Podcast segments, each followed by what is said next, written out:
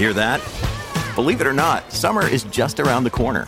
Luckily, Armorall, America's most trusted auto appearance brand, has what your car needs to get that perfect summer shine. Plus, now through May 31st, we'll give you $5 for every 20 you spend on Armorall products. That means car wash pods, protectant, tire shine, you name it. Find out how to get your $5 rebate at armorall.com. Armorall, less work, more clean. Terms apply. È arrivato il nuovo doblò, guidato dall'ingegno. Corri in concessionaria e approfitta degli incentivi statali sull'acquisto della versione 100% elettrica di doblò, con leasing for pro, anticipo zero e 59 canoni da 274 euro al mese. 60 mesi, riscatto 10.056 euro. Importi IVA esclusa. Tanfisso 4,50, TAEG 5,91. Offerta FCA Bank soggetta ad approvazione in caso di rottamazione. Per info sugli incentivi statali, verificare sui siti delle autorità competenti. Fino al 30 settembre. Info su fiatprofessional.it. Buona giornata e bentrovati a Mr. Gadget Stories. Oggi parliamo di elettrificazione nel mondo dei trasporti.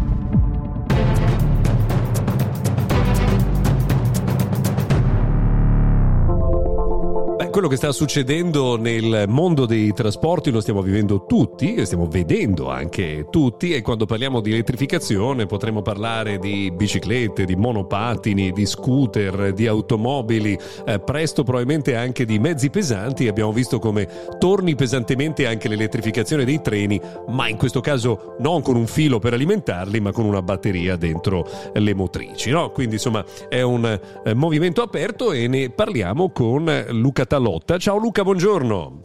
Ciao Luca, buongiorno. Allora, Luca Talotta è molte cose, ma è soprattutto la persona che da eh, qualche giorno si occupa di questi temi, cioè di elettrificazione, di, di insomma, novità nel mondo dei, eh, delle ruote, diciamo anche eh, nelle pagine di eh, Mr. Gadget. No? Eh, allora, Luca, mh, sono tanti i temi che si aprono quando si parla insomma, di elettricità e movimenti. No? Eh, mh, pare che ci sia un accelerazione pazzesca nell'elettrificazione dei trasporti.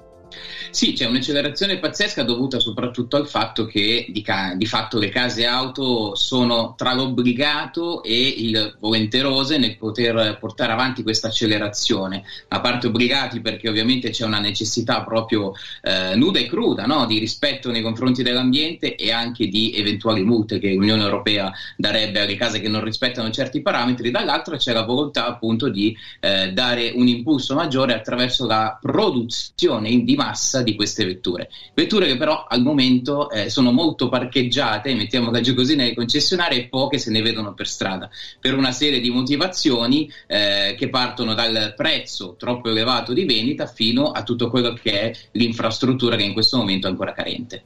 Tra l'altro è quella domanda che eh, mi stavo facendo qualche giorno fa, no? vedendo anche l'annuncio di tanti, tra cui Maserati proprio recentissimo, no? Maserati di centro 2025 avremo esatto. eh, una gamma full electric. No, ma la, la, mia curiosità è, ma a quel punto avremo tutte le colonnine per eh, insomma, ricaricarci o dovremo così li, litigarci i pochi posti disponibili?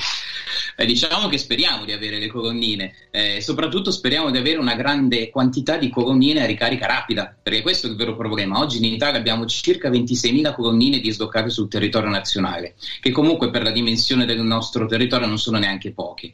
Il vero problema è che da una parte sono concentrate principalmente in tre regioni, che sono tre regioni del nord, si arriva fino al Veneto di fatto, insieme alla Lombardia e eh, alla Toscana, e eh, sono quasi tutte comunque a ricarica lenta, cosa che ovviamente non permette di avere una diffusione di massa del prodotto auto elettrica proprio perché i tempi di ricarica sono troppo elevati. Eh, quella che è la tendenza in questo momento è di unire più aziende per cercare una via, una direttrice comune. Lo sta facendo NLX, ad esempio, lo sta facendo anche A2A, appoggiandosi ad alcune case produttrici. Il percorso, però, è oggettivamente ancora lungo. E quindi, venendo a quella che era la domanda tua, se nel 2025, come ha detto Maserati, ma come ha annunciato anche Jaguar due giorni fa, che avranno una, una gamma totalmente elettrica avremo la possibilità di ricaricare tutti quanti l'auto, ce lo speriamo, ce lo speriamo anche se il panorama in questo momento non sembra essere il più ottimistico possibile. L'altro c'è una roadmap che prevede insomma, qualche centinaia di migliaia di sì. Eh, colonnine in giro per eh, l'Europa, ma in realtà siamo eh, molto indietro rispetto a, sì. a, questo piano che era stato sviluppato. Ecco, ma sul fronte proprio del, eh, dei motori elettrici, applicati poi a, a tutte le varie, insomma, ai vari ambiti, no? Perché anche le moto adesso si stanno elettrificando certo. eh, in eh, modo eh, importante. Ecco, possiamo prevedere qualche innovazione, non so, batterie che durino di più, che si ricaricano più velocemente, beh, batterie che abbiano eh, maggiori componenti, diciamo, riciclabili. Che cosa possiamo vedere nel medio periodo?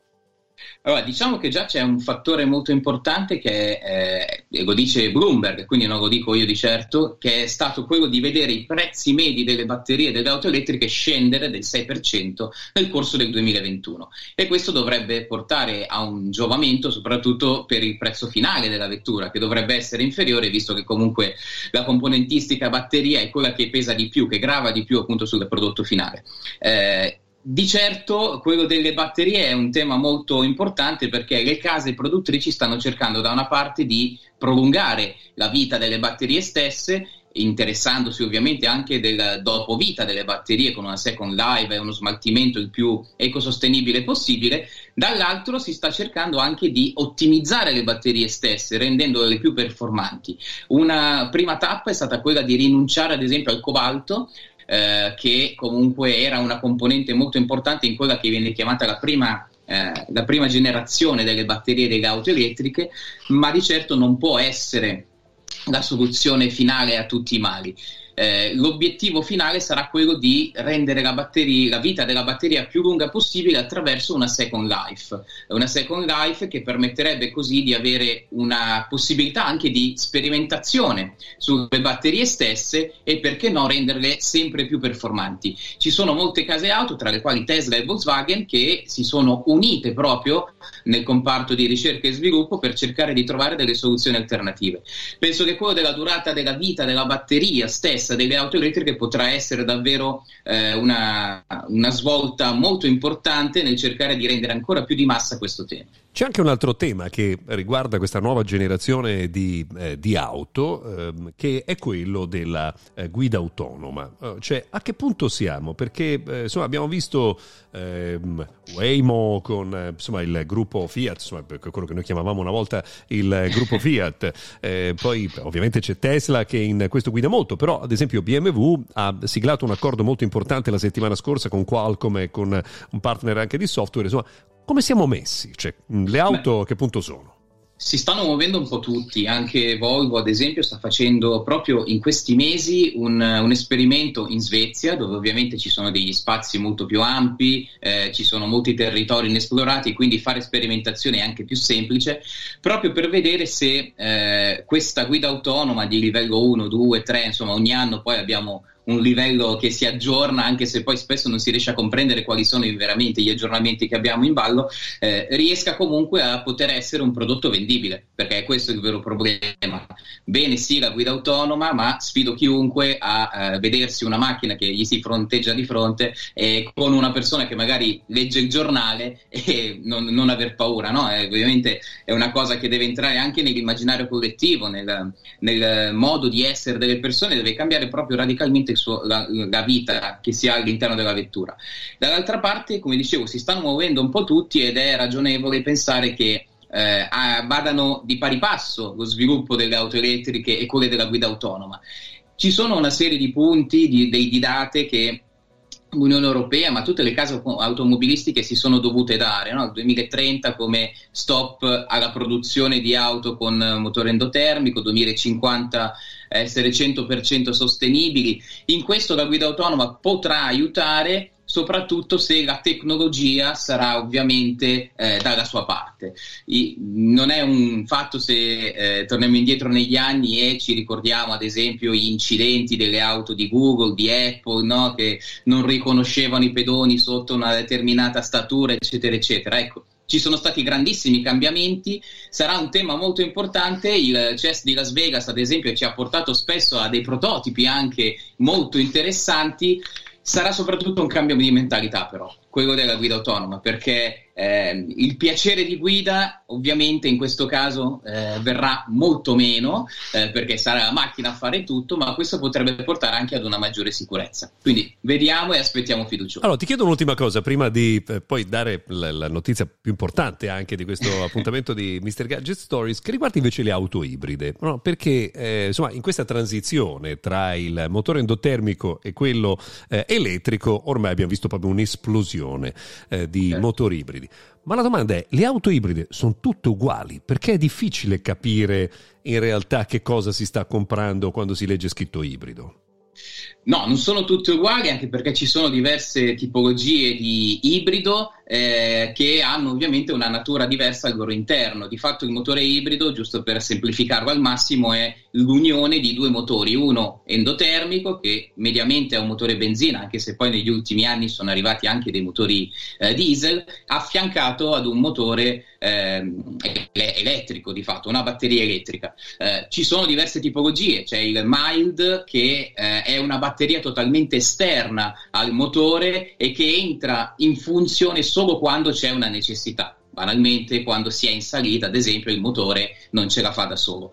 Poi c'è il plug-in hybrid e c'è il full hybrid. Il plug-in hybrid è quello alla spina, quindi che fisicamente io posso ricaricare ehm, alla presa della corrente. Il full hybrid invece è quello che si ricarica diam- mh, mm, eh, non alla, alla presa della colonnina, ma tramite il motore stesso che in frenata e in altre situazioni di guida permette di ricaricare la batteria stessa. Sono tipologie diverse di ibrido, spesso le persone, ai noi, non conoscono queste differenze e quindi quando vanno a comprare o comprano a scatola chiusa o hanno bisogno di una formazione che gli venga fatta sul posto, e questo è anche un altro grande tema che eh, deve affrontare la mobilità eh, odierna, ma sta di fatto che in questo momento sicuramente l'ibrido è la forma forse più sostenibile eh, sul mercato, perché le persone accettano questo compromesso di viaggiare ancora con il motore eh, endotermico e affiancargli una batteria elettrica che gli permette di fare un tot di chilometri, che non sono di solito tanti, però rispettosi, eh, rispettosi dell'ambiente.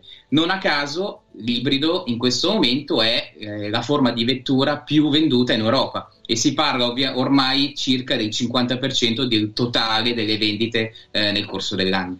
Beh, insomma, questo è un tema interessante. Tra l'altro, ecco, questo è uno dei tanti temi che noi affronteremo in Mr. Gadget e-Wheels, no? È quello che vi raccontiamo oggi, Mr. Gadget Stories, che parte eh, uno spin-off di Mr. Gadget proprio dedicato alla mobilità elettrica che eh, seguirà Luca Talotta. No? Che, che, temi ci dobbiamo eh, aspettare da questo appuntamento? Ma temi legati alla mobilità a 360 gradi, quindi parleremo sì di auto elettriche, parleremo di auto ibride, ma parleremo anche di eh, scooter elettrici, di monopattini, di e-bike, di quella che è la mobilità eh, urbana per eccellenza, no? visto che comunque mai come in questo momento eh, il viaggiare in elettrico e il viaggiare in elettrico in urbano è considerata la soluzione eh, almeno per le grandi città di tutti i mali. Parleremo di tantissime cose perché ovviamente avremo un'attenzione particolare alla tecnologia, quindi parleremo di sviluppi tecnologici delle auto, dall'infotainment fino alle app per gestire eh, il nostro panorama appunto di mobilità e perché no tireremo fuori anche qualche curiosità dal mondo della mobilità con l'intromissione anche magari di qualche player che invece siamo soliti vedere nell'ambito tecnologico, perché ci sono anche loro che in questo momento si stanno rendendo molto protagonisti di un mercato che mai come in questo momento è sempre più connesso. Beh, insomma, abbiamo visto Xiaomi che ha annunciato ah, ufficialmente sì. la divisione, Sony con, eh, con Honda, eh, c'è Tantissimo. questa fantomatica Apple Car che prima o poi scopriremo insomma, se è solo nei nostri sogni o se arriverà. Insomma, sono davvero eh, Huawei che pare che abbia eh, sviluppato anche una nuova divisione insomma, dedicata a questo, quindi gli argomenti sono veramente tantissimi. Allora, nelle prossime settimane eh, continuerete a trovare eh, Luca Talotto ovviamente su MrGadget.tech, ma anche in Mr. Gadget e-Wheels, quindi cercate cercatelo sulla piattaforma che eh, utilizzate per ascoltare abitualmente Mr. Gadget Daily o Mr. Gadget Stories perché c'è questa eh, nuova proposta dedicata alla mobilità. Intanto grazie Luca e a prestissimo. Alla prossima, grazie a te.